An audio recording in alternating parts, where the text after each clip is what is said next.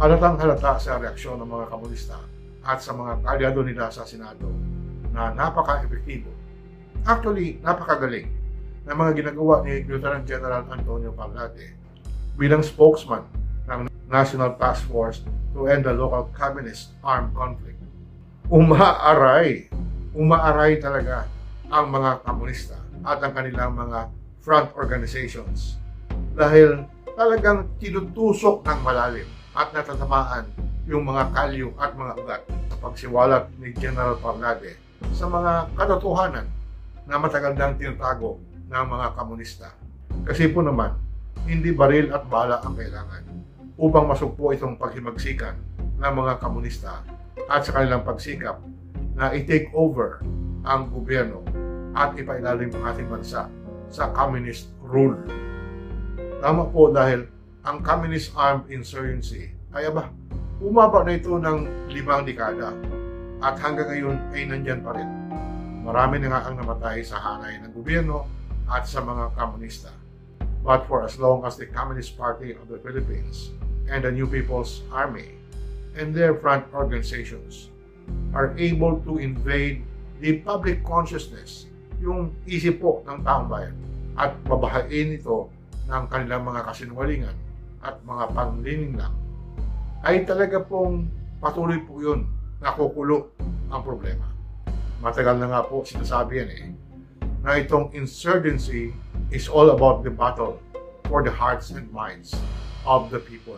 Patuloy lang na dadanak ang dugo ng parehong Pilipino kung mabibigo lamang ang gobyerno na makipag-away ito sa labanan ng katotohanan.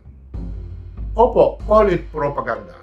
Do not misunderstand the word propaganda because truth is the best propaganda. Kaya lang, during the last several decades, ay hindi po ito nabigyan masyado ng katulad na atensyon ng ating gobyerno. Ang awayin sila to fight them in the arena of propaganda.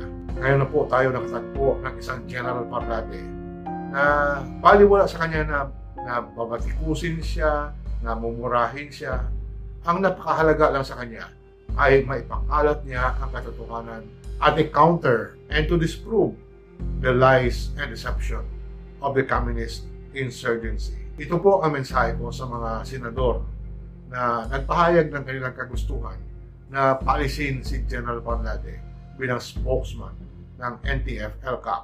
Bakit ba kayo nakikialam sa trabaho ng ating gobyerno, ng ating military sa pagtugis ng mga komunista at ibalik ang kapayapaan sa ating bansa? Do you not want peace? Alam ko mahirap makamit ang kaunlaran, prosperity for our people, for as long as there is no peace. Napakatagal lang inaaway ito ng ating gobyerno, ang mga komunista. Pero nitong nakaraang mga buwan lang, na nangyayari na napakarami na ang mga sumusuko mula sa hanay ng NPA. Dahil finally, nauunawaan na rin ng mga dating guerrilla na ginagamit lamang sila para sa selfish agenda ng mga katulad ni Joma Season at iba pang mga opisyal ng CPP at NPA.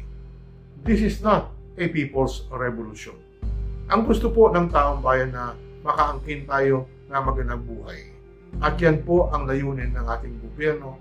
Kaya kailangan masugpo itong mga komunista sa lalong pinakamadali na panahon upang makarating na tayo sa punto kung saan ang development, ang mga trabaho, ang mga economic opportunities na tinatawag ay makakarating na po sa pinakamalayong lugar sa ating bansa. Ako po si Manuel Boy Mejorada. Magandang araw po sa inyong lahat.